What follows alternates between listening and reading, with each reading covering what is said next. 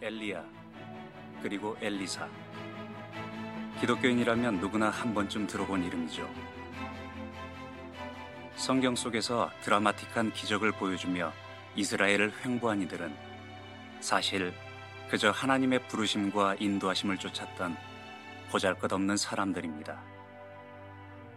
출신도 신분도 알려지지 않은 디셉 사람 엘리야 그리고 그의 수종을 들던 사바세 아들 엘리사 이름의 비슷함처럼 이들은 서로 비슷한 기적을 행한 데칼코마니와 같은 삶을 살았습니다. 이제 무명한 자였던 엘리야가 하나님의 부르심을 받은 그릿 시내가에서부터 하나님만을 섬긴 자들이 보여주는 놀라운 여정을 우리는 따라가게 됩니다.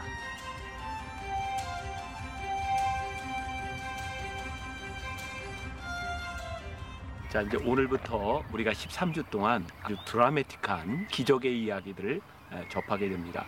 이번 성지순례 시리즈에서는 제가 엘리야부터 엘리사까지 그 이야기 중에 기적의 이야기들만 이렇게 뽑아왔어요. 근데 엘리야와 엘리사의 이야기는 이스라엘 전체를 통틀어서 다녔던 이야기들이죠. 이제 오늘 우리가 엘리야 엘리사의 첫 번째 이야기를 그릿 시내가에서부터 시작을 하게 됩니다. 어, 이 그릿 시내가가 가지는 어, 몇 가지 의미가 있을 것 같아요. 무엇보다 오늘 이 엘리야라고 하는 사람이 처음으로 열왕기상 17장에서 등장을 하고 있습니다. 엘리야에 대한 신분은 우리가 성경에서 잘 알지 못해요. 어디 지파에 속했는지 누구의 아들인지 단지 디셉 사람이다. 예수님께서 사람들이 날 누구라 하더냐라고 했을 때 더러는 모세라고도 하고 더러는 엘리야라고도 합니다. 성경에서 차지하는 비중이 굉장히 큰 사람이죠. 근데 또 굉장히 놀라운 일 중에 하나는 하나님이 쓰셨던 사람들의 공통점이 좀 있어요. 어, 유명한 사람들. 하나님이 숨기시는 시간이 다 있었어요. 이 시간에 하나님께서 무엇, 무엇을 하셨을까 생각해 보면 훈련의 시간. 어, 여러분들 이제 엘리야의 기적, 엘리사의 기적을 볼 때 그 사람의 위대한 기적들만을 보는 것이 아니라 하나님께서 그 사람들을 어떻게 훈련시키시고 인도하셨는가라고 하는 것을 보게 되고요. 엘리야는 이 그리시네가에서 이제 인도함의 시기 가운데로 들어가게 되고 이제 오늘부터 우리는 아주 드라마틱한 엘리야와 엘리사의 기적의 이야기들을 보게 될 거고요. 기대하며 우리 가면 좋을 것 같아요. 네. 오늘 우리에게 주시는 하나님의 말씀은 열왕기상 17장 1절에서 7절입니다. 열왕기상 17장 1절에서 7절입니다. 길르앗에 우거하는 자 중에 디셉 사람 엘리야가 아합에게 말하되 내가 섬기는 이스라엘의 하나님 여호와께서 살아계심을 두고 맹세하노니 내 말이 없으면 수년 동안 비도 이슬도 있지 아니하리라 하니라 여호와의 말씀이 엘리야에게 임하여 이르시되 너는 여기서 떠나 동쪽으로 가서 요단 앞 그릿 시냇가에 숨고 그 시냇물을 마시라 내가 까마귀들에게 명령하여 거기서 너를 먹이게 하리라. 그가 여호와의 말씀과 같이 하여 곧 가서 요단 앞 그리 시내가에 머물매 까마귀들이 아침에도 떡과 고기를 저녁에도 떡과 고기를 가져왔고 그가 시냇물을 마셨으나 땅에 비가 내리지 아니하므로 얼마 후에 그 시내가 마르니라. 이는 살아계신 하나님의 말씀입니다. 아멘.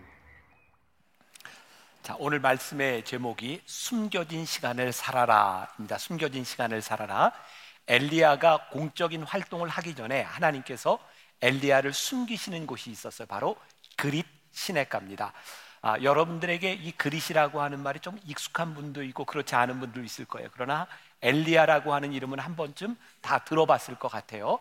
자, 오늘부터 엘리야부터 엘리사까지 13번의 기적의 이야기를 가지고 함께 나누게 됩니다. 여러분들이 좀 잘 따라오시면 유익한 시간이 될 것 같아요. 제가 올해 들어서는 성경 말씀으로 풀어가기보다는 주제에 관한 설교를 많이 했습니다. 이번에는 성경 말씀을 가지고 풀어가요. 어떤 분에게는 조금 딱딱하게 느껴질 수도 있겠지만 우리들이 이왕 말씀을 배우는데 좀 필요한 말씀들을 여러분들이 잘 배워가면 좋겠어요. 10시 예배 때는 시간에 쫓겨서 제가 다 설교를 못 했어요. 12시에는 언제 끝날지 몰라요.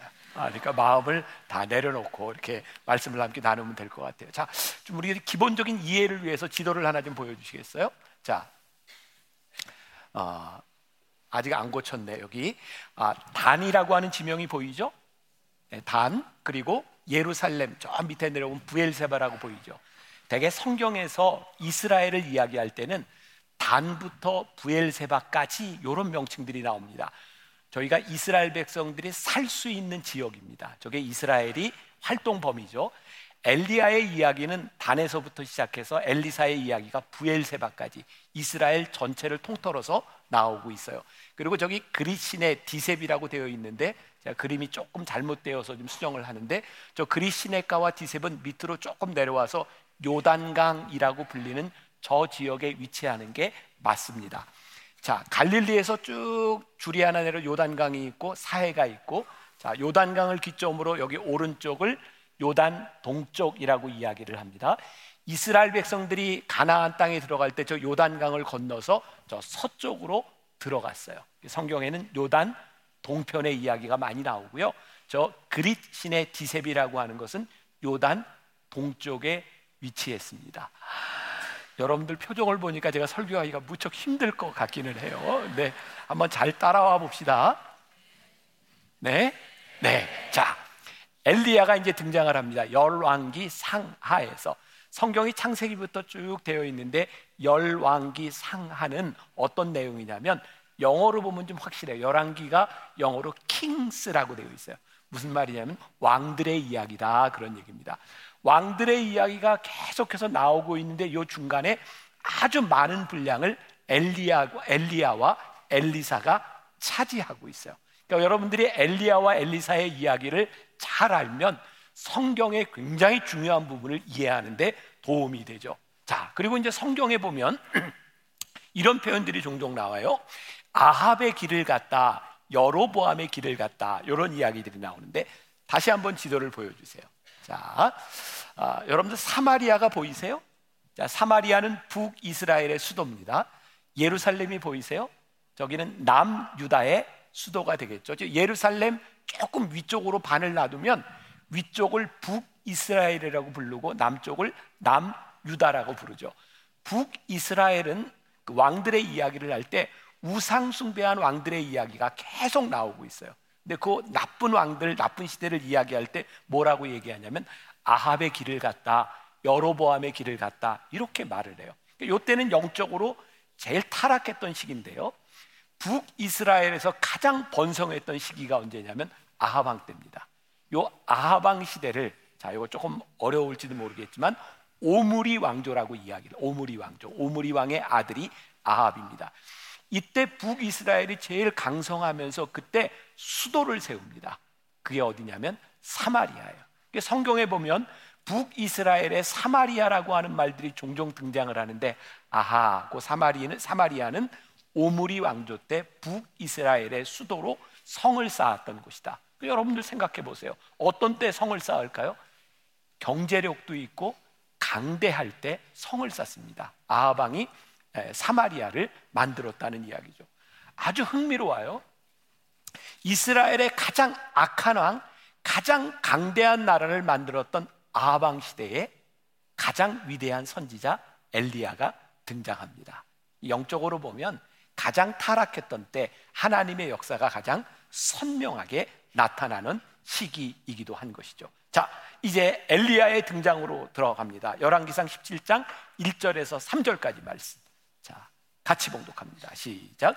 길리앗에 우거하는 자 중에 디셉 사람 엘리야가 아합에게 말하되 내가 섬기는 이스라엘의 하나님 여호와께서 살아계심을 두고 맹세하노니 내 말이 없으면 수년 동안 비도 이슬도 있지 아니하리라 하니라 여호와의 말씀이 엘리야에게 임하여 이르시되 너는 여기서 떠나 동쪽으로 가서 요단 앞 그릿 시내가에 숨고 자 제가 여러분들 표정을 보면 다 알아요. 성경을 봉독할 때 아무 생각 안 하고 입만 움직이는 사람이 있고 아 이 성경이 무슨 뜻인가를 생각하면서 보는 분이 있어요. 잘하세요.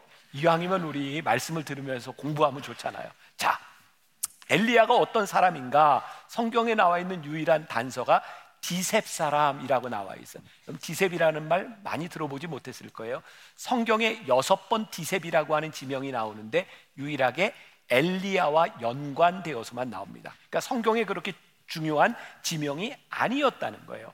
그런데 오늘 여기 디셉에 대해서 이야기를 하는데 뭐라고 이야기를 하냐면 어, 보자. 3절에 보니 3절에 요단 동쪽으로 가서 요단 앞 시내가에 그릿 시내가에 숨고라고 되어 있는데 이 요단 앞이라고 하는 말과 이 디셉이라고 하는 말 같은 지역에 있어요. 성경에 앞이라고 하는 말이 등장할 때는 대개 동쪽의 의미를 가지고 있답니다. 자, 길르앗 동쪽 요단강 동쪽 땅에 디셉이라는 강과 그리고 그릿 시내가가 존재하고 있었던 거예요. 근데 이 디셉이라고 하는 말을 이야기하면 성경에 또 뭐라고 표현을 하냐면 우거하는 자 이런 표현이 있어요. 근데 이 우거하다라고 하는 말에 보니까 어떤 뜻을 가지고 있냐면 남의 집이나 타양에서 잠시 몸을 의탁하는 자 그게 우거하는 자라는 거예요.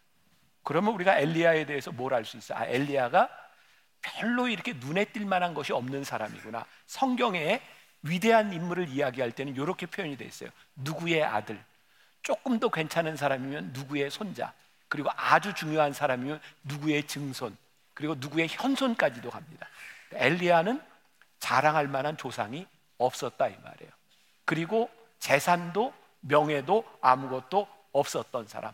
근데 하나님께서 그 디셉 사람 엘리야를 그 시대에 세우셔서 하나님의 일을 위하여 어, 싸우게 하시는 것을 보게 되는 거죠. 자, 아방이 어떤 사람이었는가? 열왕기상 16장 32절과 33절의 아방에 대해서 이렇게 얘기합니다. 같이 봅니다. 시작. 사마리아에 건축한 바알의 신전 안에 바알을 위하여 재단을 쌓으며 또 아세라 상을 만들었으니 그는 그 이전의 이스라엘 모든 왕보다 심히 이스라엘 하나님 여호와를 노하시게 하였더라. 자, 아하방이 이런 왕이에요. 그리고 우리가 아하방에 대해서 아는 것은 늘 떠오르는 여자가 하나 있죠. 누군가요? 아하방의 아내 이세벨입니다. 이세벨은 저 위에 시돈 땅에 살고 있던 여자인데요. 정략적으로 결혼을 한 거예요. 그러니까 아하방이 그 강대한 나라를 이루기 위해서 정략적인 결혼도 하고 이세벨과 결혼을 했는데 이세벨이 유대의 이 북이스라엘의 시집을 올 때 우상을 가져왔어요. 그게 바알과 아세라입니다. 공식적으로 아세라와 바알 신이 이스라엘에게 들어오게 된 계기가 된 것이죠. 그런데 이 강력한 이 왕궁 그리고 우상을 숭배하는 이 아합에 대하여 엘리야가 예언을 하게 된 거예요. 그런데 이 엘리야가 탐대하게 예언을 할 수 있었던 이유는 무엇인가? 오늘 말씀 1절에 이런 표현이 나와 있어요. 내가 섬기는 이스라엘의 하나님 여호와께서 살아계심을 두고 맹세하노니. 아합의 힘은 그가 가지고 있는 군사력과 경제력이었어요. 그런데 엘리야는 그가 섬기는 하나님 살아계신 하나님의 이름으로 나와서 이야기를 하고 있는 거죠. 자, 우리들에게 그런 도전이 돼요. 우리 하나님 믿는 사람이잖아요. 그렇죠? 우리는 세상에서 이야기할 때 어떤 힘과 어떤 능력을 자랑하고 있는가? 우리들에게 살아계신 하나님을 믿는 능력을 자랑할 수 있는 그 담대한 믿음이 우리들에게 있는가? 여러분들의 삶의 담대함의 근거는 무엇인가? 좀 우리들에게 묻고 있는 부분일 수도 있어요. 제가 요번 어, 이 시리즈는 성경을 제가 쭉 읽어가면서 묵상하다가 저에게 떠오른 생각들, 묵상 포인트들을 여러분들과 함께 이렇게 계속해서 나누게 될 거예요. 요 부분을 묵상하다가 제가 갑자기 떠오른 게 예수님의 제자들이었어요. 마가복음 10장에 보면 예수님께서 굳은 결심을 하고 십자가를 지시기 위해서 예루살렘으로 제자들과 함께 올라가세요. 근데 마가복음 10장 37절에 보면 예수님과 함께 예루살렘으로 올라가던 야고보와 요한이 예수님께 이렇게 말을 해요. 여짜오되 주의 영광 중에서 우리를 하나는 주의 우편에 하나는 좌편에 앉게 하여 주옵소서. 이들은 지금 무슨 생각을 하는 거예요? 예수님과 함께 힘과 권력을 가지고 이 세상을 바꿔보겠다. 그랬더니 예수님께서 마가복음 10장 42절에서 44절에 이렇게 말씀하세요. 예수께서 불러다가 이르시되 이방인의 집권자들이 그들의 그들을 임의로 주관하고 그 고관들이 그들에게 권세를 부리는 줄을 너희가 알거니와 너희 중에는 그렇지 않을지니 너희 중에 누구든지 크고자 하는 자는 너희를 섬기는 자가 되고 너희 중에 누구든지 으뜸이 되고자 하는 자는 모든 사람의 종이 되어야 하리라. 예수님이 제자들에 대하여 내가 너희를 쓰려고 하면 너희들이 귀하게 쓰임 받고자 하면 너희들 그 힘으로 하는 일 아니야. 너희들 먼저 섬기는 자가 돼. 엘리야가 하나님 앞에 쓰임 받을 수 있었던 것은 그가 여호와를 섬기며 살아계신 하나님을 의지하게 되었다는 거예요. 우리 그리스도인들에게 있어서 가장 강력한 힘은 무엇일까? 이 엘리야를 통해 우리들이 깨닫게 되는 아하 우리가 하나님을 섬길 때 우리 그리스도인들은 하나님 앞에 가장 강력하게 쓰임 받을 수 있겠구나. 아마 이 강단에서 설교하는 모든 목회자들이라면 그런 생각을 하지 않을까요? 하나님, 제가 귀하고 강력하게 하나님 앞에 쓰임 받고 싶습니다. 그런데 이 쓰임이 제가 가지고 있는 힘과 능력과 지식으로 나올 수 있는 것일까요? 저는 그렇게 생각하지 않아요. 이 강단에서 하나님의 말씀이 선포되는 것보다 더 강력한 일은 없어요. 여러분들이 그리스도인으로서 이 세상을 살아가는데 여러분들의 삶을 가장 강력하게 만들어주는 크리스찬의 능력은 여러분들이 하나님을 섬기는 삶을 살아갈 때 왜? 예수님께서 섬기는 자를 쓰신다고 말씀하고 있기 때문이죠. 이 정도는 상식으로 알았으면 좋겠어요. 엘리야라고 하는 이름의 뜻이 뭐냐면 나의 하나님은 여호와다. 이런 뜻을 가지고 있어요. 살아계신 하나님을 두고 맹세하였던 여호와 하나님, 하나님은 여호와시다라고 하는 믿음을 가지고 있었던 사람. 이제 이스라엘의 엘리야가 이야기한 대로 하나님의 살아계심을 두고 맹세한 대로 그들에게 이제 가뭄이 찾아오게 될 거예요.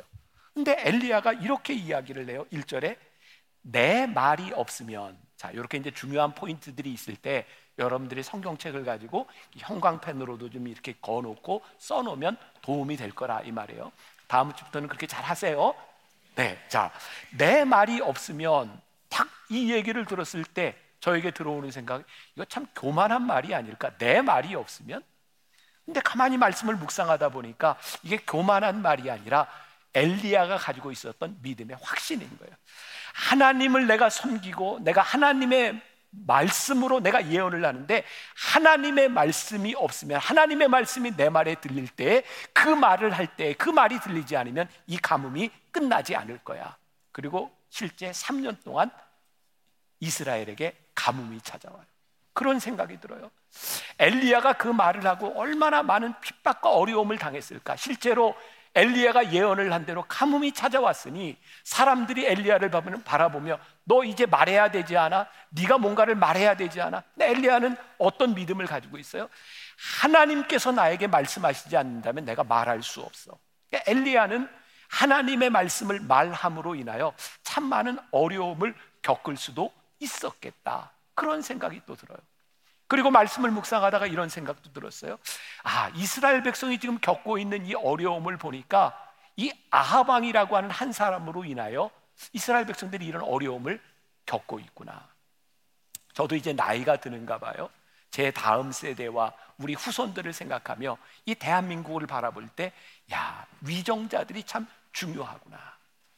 누가 대통령이 되고, 누가 국회의원이 되고, 이 나라를 움직이는 사람들, 그것은 어떤 진영의 논리, 이념의 논리가 아니라 정말 하나님을 경외하는 사람들이 아니면 이 나라와 이 민족에 큰 어려움이 올 수도 있겠구나. 물론 우리들이 당하는 어려움의 종류는 여러 가지가 있어요. 하나님께서 우리를 훈련시키는 어려움도 있어요. 그런데 지금 이 이스라엘을 보니까 영적인 눈으로 바라보니까 지금 그들이 당하는 가뭄과 어려움의 이유가 뭐예요? 아하방의 범죄함으로 인하여 우상 숭배를 함으로 인하여 그들이 어려움을 당하고 있는 거예요. 하나님을 믿는 우리들에게 영적인 눈이 열려져야 되고 이 나라와 이 민족을 위하여 위정자들을 위하여 기도할 수 있는 마음들이 우리들에게 있어야 되는 거죠. 왜?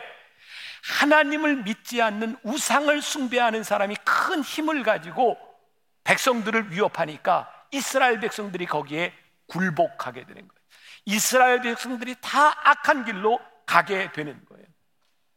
우리들에게 다가오는 모든 일들이 다시 이야기하지만 우리들의 영적인 문제가 아닐 수도 있지만 영적인 문제에 대하여 영적인 눈을 가지고 볼 수 있는 눈이 열려져야 되는 거죠.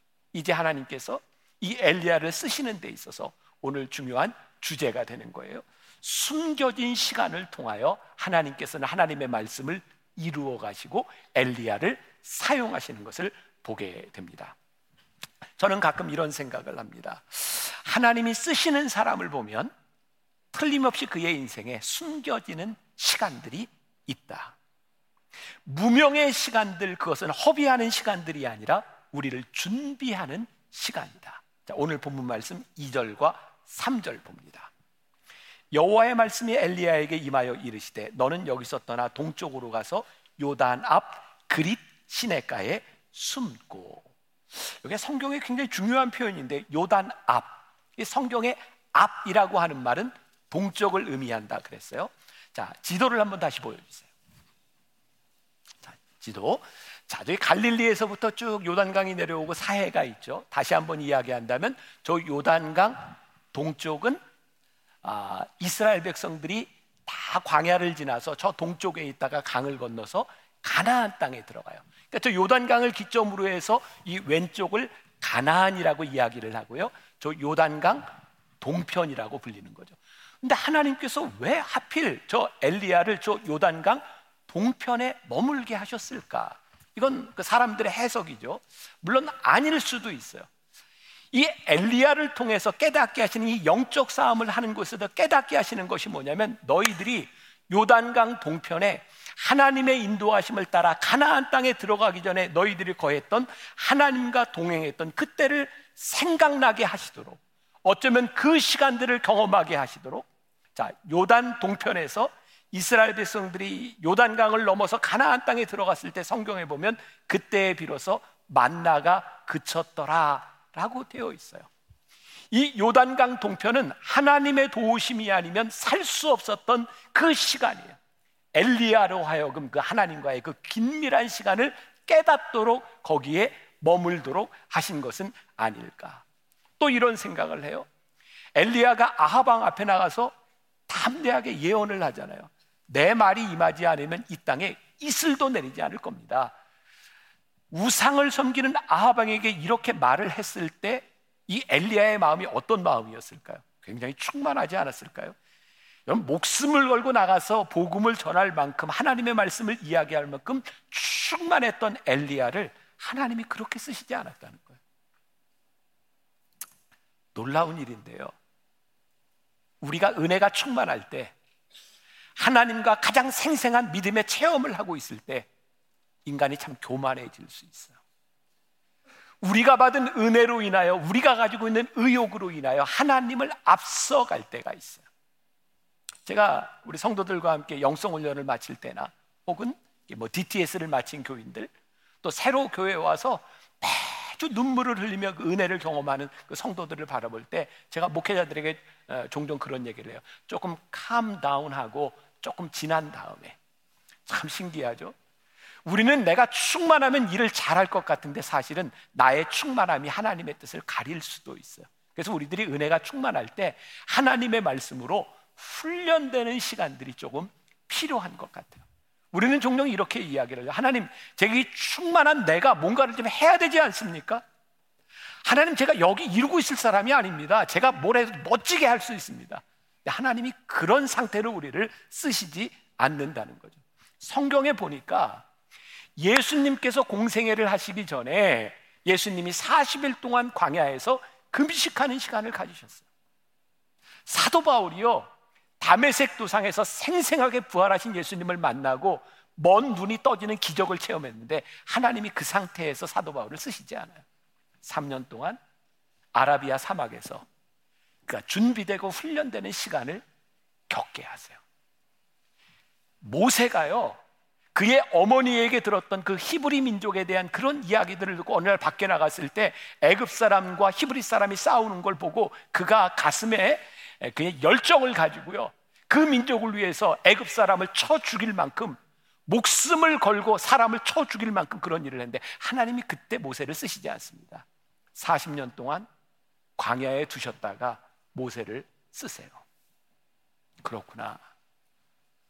혹시 오늘 말씀을 나누고 있는 여러분들 가운데 하나님 내가 여기 있을 사람이 아닙니다라고 생각하는 우리들에게 하나님 저는 이 정도의 사람이 아닙니다라고 생각하는 사람들에게 너에게 필요한 것이 훈련의 시간이다라고 말씀하시지 않을까요? 지난주에 어떤 분하고 이야기를 하는데 말을 좀 이렇게 늦게 하는 손녀, 이렇게 아들, 딸에 대한 이야기를 하게 된 거예요. 사실은 우리 손녀딸이 말이, 말이 좀 늦은 것 같아요. 그 얘기를 하다가 오늘 아침에 영상 통화를 하는데 드디어 하비 소리를 듣고 왔어요. 말이 늦어요. 근데 지금 생각해보면 여러분들 아이들 키울 때 한번 생각해 보세요. 그 늦어야 몇 달 느립니까? 근데 그렇게 조바심이 생기는, 어, 우리 애가 좀 어, 말이 좀 늦은데 지금 문제 있는 거 아니야? 그리고 어떤 부모들은 우리 애 천재야, 천재. 말을 너무 잘해. 막 이러는 경우들도 있죠. 네, 그래요. 이거 사실은 아무것도 아닌데 우리들이 가지고 있는 조바심에 관한 거예요. 근데 어떤 분이 그렇게 위로를 하는 거예요. 애들이요, 말을 빨리 하는 것과 늦게 하는 것 다 장단점이 있습니다. 애들이 말을 늦게 할 때는 그 시간에 인풋이 많다는 겁니다. 인풋이 많으면 나중에 아웃풋이 나오는 겁니다. 제가 군대 훈련을 받을 때 모든 훈련생들은 다 동일하게 통칭을 합니다. 훈련생입니다. 그 사람들의 진가는 언제부터 나타나는지 아세요? 훈련을 마치고 그 다음부터 그 사람의 진가가 나타나는 거예요. 제가 신학교를 다니던 시절, 그 제, 그제 주관적인 느낌이죠. 제 동기들이나 이렇게 선배, 후배들을 보면서, 야, 저 사람은 참 목회를 잘하겠다. 너무 재능도 많고 활동도 많이 하는 그런 사람들이 있었어요. 참 신기하죠. 20년, 30년이 지났는데 이게 참 기준이 목회를 잘한다는 기준이 뭔지 모르겠어요. 근데 그렇게 잘하지 않는 것 같아요. 근데 신학교를 다닐 때 전혀 드러나지 않았던 전혀 나타나지 않았던 사람들이 20년, 30년 후에 참 목회를 잘한다라고 느끼는 때가 있는 것 같아요. 중요한 게 무엇일까요? 하나님께서 우리를 숨기시는 시간, 우리를 훈련시키는 그 시간에 우리들이 하나님의 은혜를 경험하고 하나님 앞에 준비되고 하나님과의 깊은 교제를 나누게 될 때 하나님이 우리를 쓰시는 때가 되면 우리를 쓰신다는. 숨겨진 시간을 살아라. 오늘 말씀의 제목이에요. 하나님께서 여러분들을 쓰시기 위해서 여러분들의 인생에 숨겨진 시간을 살게 하실 때 그 시간을 우리들이 어떻게 살아가고 그 시간 안에서 하나님의 은혜를 우리들이 어떻게 경험하느냐가 참 중요한 일이겠죠. 하나님께서 엘리야를 그릿 시냇가로 보내셨어요. 여러분들 영상에서 보는 그릿 시냇가가 참 물들이 맑게 흘러가죠. 우리 성지순례 팀들이 방문했던 때가 우기가 바로 지난 때입니다. 이스라엘에 물이 많은 때입니다. 이스라엘의 3분의 2는 건기입니다. 물이 없어요. 물이 많은 때 가서 여러분들이 이 영상을 통해 물을 보신 거예요. 게다가 저기에 시멘트로 다 발라놔서 물이 저렇게 흐르고 있지. 저 지역을 가리켜서 흔히 와디 지역이라고 이야기합니다. 와디가 뭔지 아세요? 비가 올 때 강물이 팍 흘러내리는데 비가 딱 그치고 나면 물이 밑으로 다 스며들어가는 황량한 땅이 와디입니다. 하나님께서 엘리야를 그곳에 보내셨어요. 그릿 시내가 물이 마르면 아무것도 없는 하나님의 공급하시는 은혜가 없으면 존재할 수 없는 그곳에 하나님께서 엘리야를 보내신 거예요.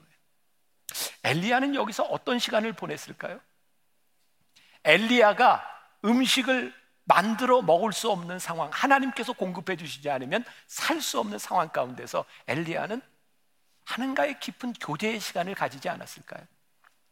아, 내가 하나님의 도우심이 아니면 설 수 없는 존재인 것을 그가 거기에서 체험하지 않았을까요?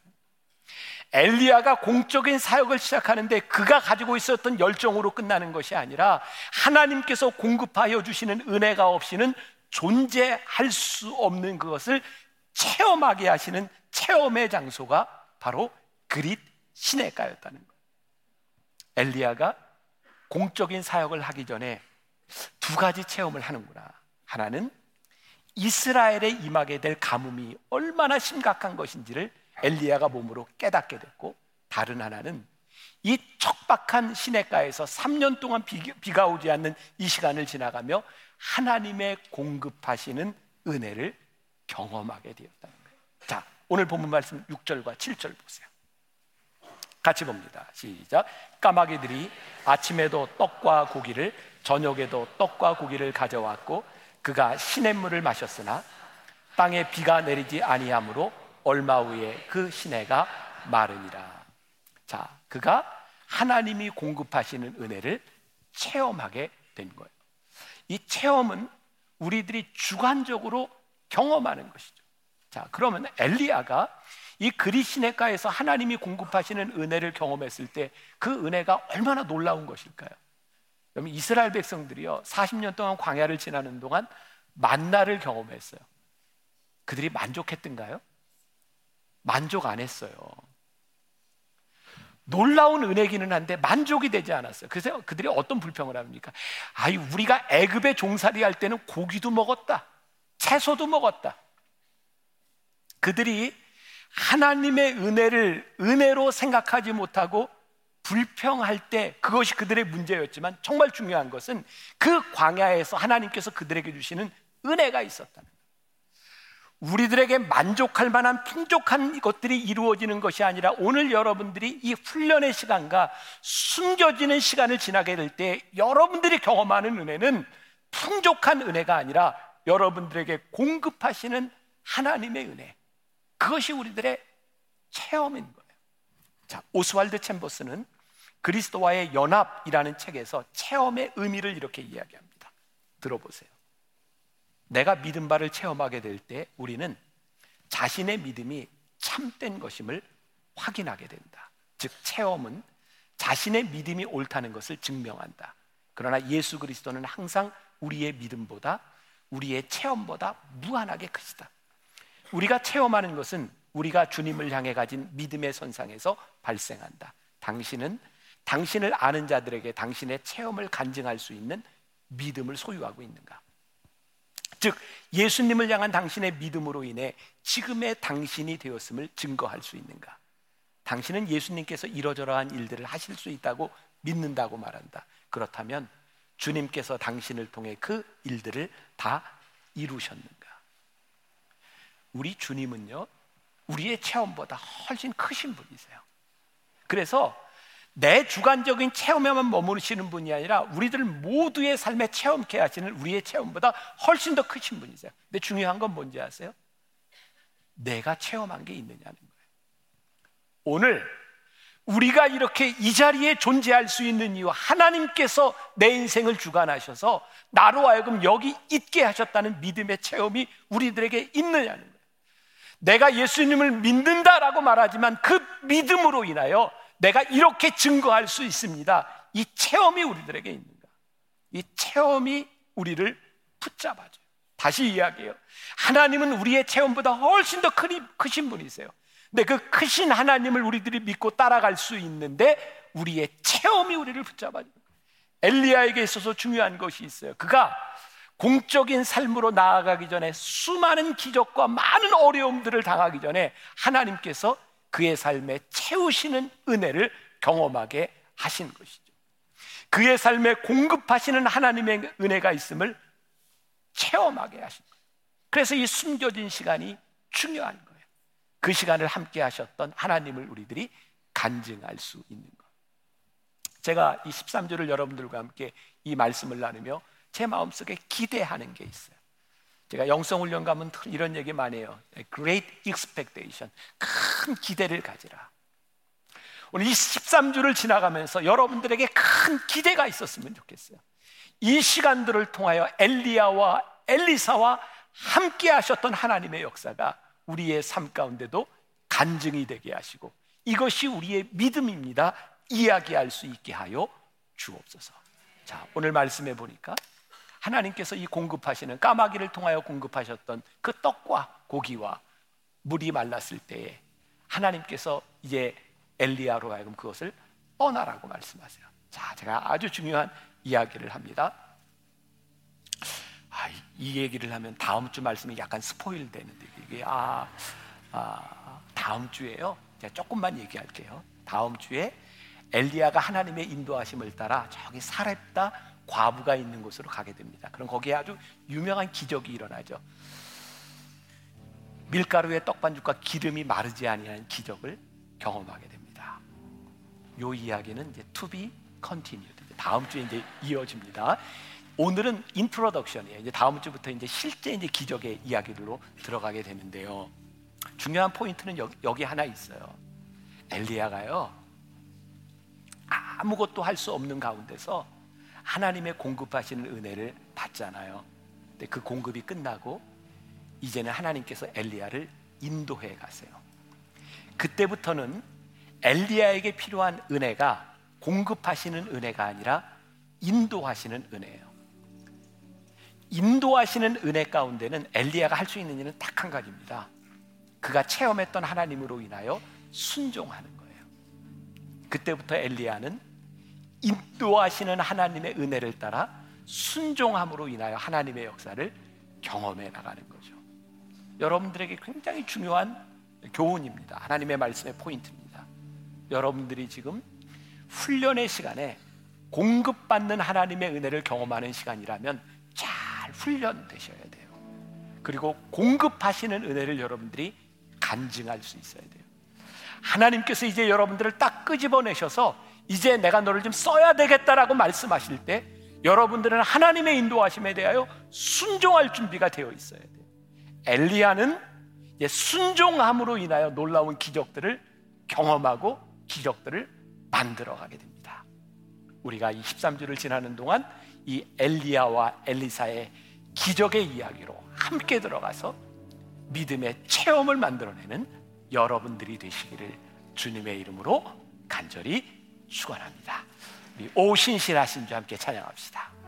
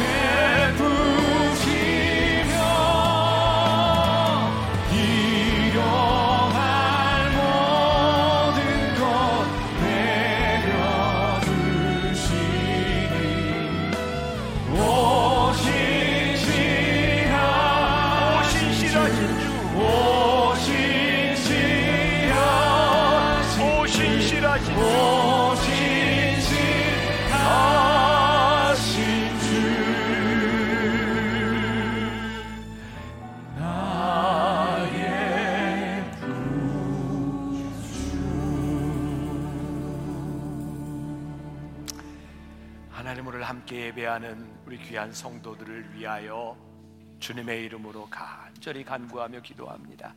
행여 숨겨진 시간을 지나가며 하나님 왜 나를 이렇게 오랫동안 숨기시는지 왜 나가 드러나지 않는지 조바심을 가지는 사람이 있습니까? 숨겨진 시간을 잘 지나가는 사람들 이 숨겨진 시간에 공급하시는 하나님의 은혜를 경험하는 사람들 그리고 이 숨겨진 시간이 끝났을 때에 하나님께서 우리를 쓰시고자 우리를 인도하실 때에 순종할 수 있는 사람들. 그래서 내가 믿는 하나님을 간증할 수 있는 체험이 있는 우리 성도들이 되게 하여 주옵소서. 13주를 지나는 동안 엘리야의 하나님이 나의 하나님이 되게 하시고 엘리사의 하나님이 나의 하나님이 되게 하여 주시사 우리 믿음의 간증을 만들어가는 귀한 시간이 되게 하여 주옵소서. 지금은 우리 주 예수 그리스도의 은혜와 하나님 아버지의 무한하신 사랑과 성령의 인도하심이 공급하시는 은혜를 붙들고 인도하실 하나님의 은혜를 기대하며 나가는 당신의 사랑하는 모든 백성들 위해 지금부터 영원까지 함께 하시기를 간절히 축원하옵나이다. 아멘.